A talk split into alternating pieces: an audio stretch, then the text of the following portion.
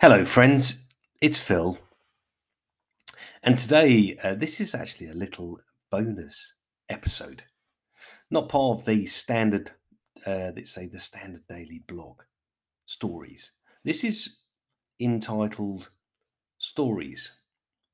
We are the custodians of the garden. Now, here's the thing. Um, let's say over the festive period, of 2022, I got thinking that after, let's say, I've built all well, I built all gardening back in 2004 originally, and actually in 2004, I had a very distinct purpose around it. I had this idea that, um, in one way or another, and that was the probably the reason why I called it all gardening.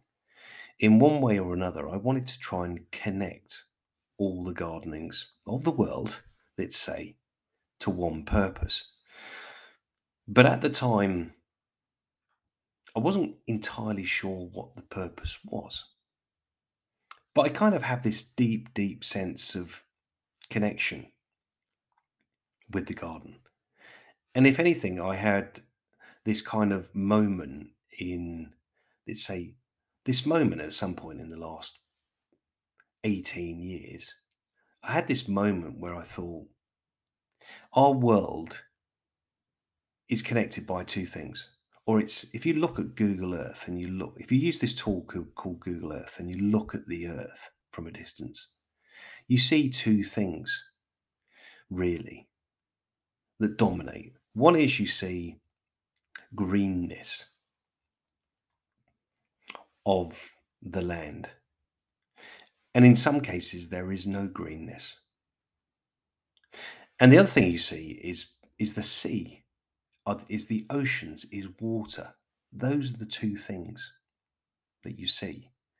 And we know now more than we did in 2004 that the way the world operates and how we look after it is or has got to change. We know this. We can't hide from it, no matter how much a politician tells us. It's changing. Probably and definitely, sorry, I'll change that. Definitely changing significantly faster than we'd want to. And keep in mind that this change that's happening now has only really kind of gained pace in the last what 100 years so does that mean that basically if we carry on as we, are there's only 100 years left of the way the world is, which seems like a very, very, very, very, very, very, very, very short period of time ahead of us, unless we do something different. So, way back in 2004, I had this idea that, that all gardening was there to connect to connect the gardens to kind of amplify what a garden did to amplify what trees did for the planet, to amplify what they say what flowers did for us, to amplify how we produce in those gardens, whether they're big gardens or small gardens.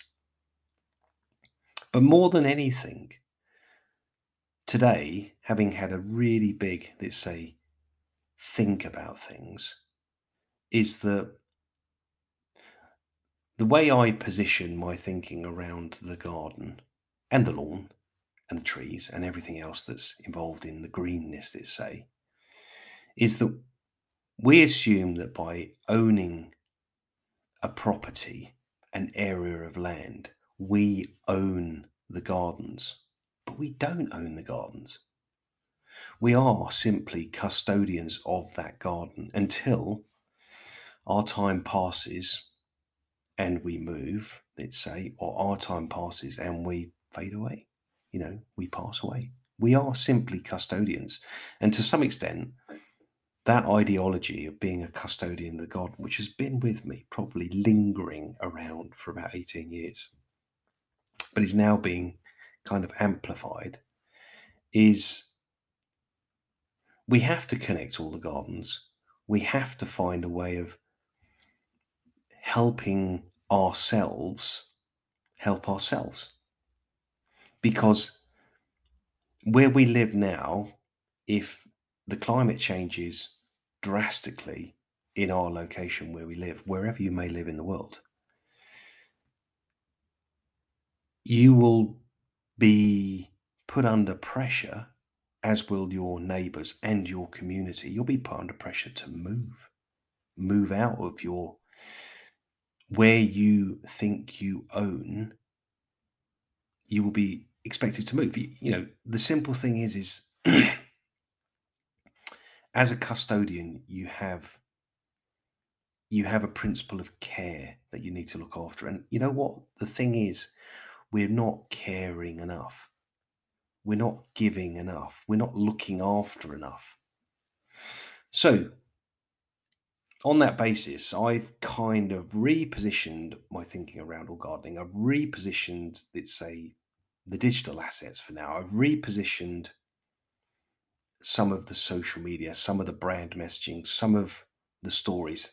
I've repositioned even what we do in terms of some of the products we do or the services we provide.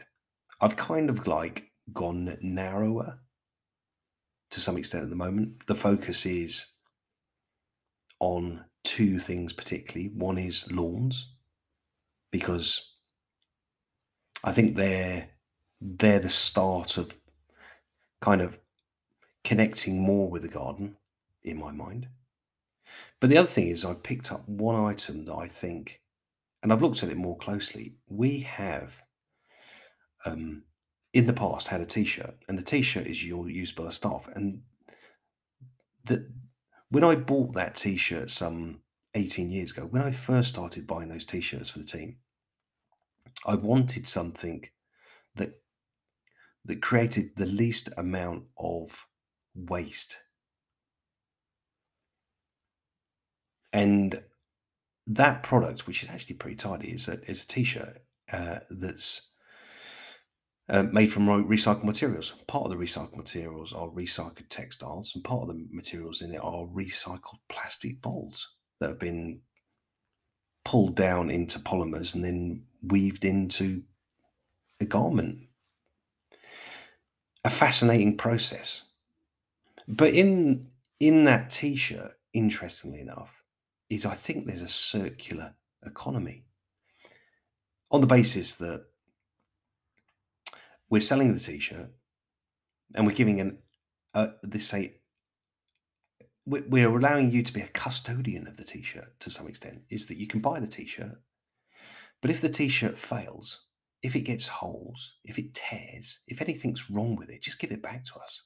Because we know that we can give it to someone that can repurpose it into refurbished textiles and repurpose it back into the t-shirts that we buy.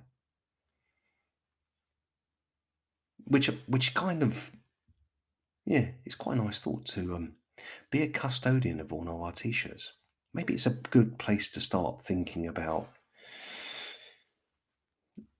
being a custodian of your garden is rather than taking and consuming and ending that and throwing it away is within a garden and within this t-shirt let's say there's a, a circular economy. There's a circular nothing needs to leave a garden. It can all be reused it can all be repurposed it doesn't have to go into a bin that you get taxed on to get the recycled bin collected. You can just build a compost area and recycle. So that's the thinking. That's the thinking going forward for all gardening. We are custodians of the garden and we have a responsibility to understand and think like that. Because one day it won't be yours, one reason or another. And that's worth thinking about carefully. Anyway, look, that's all for now. Thanks for listening. And um, I'll catch you again for another story. Take care. Ta Bye.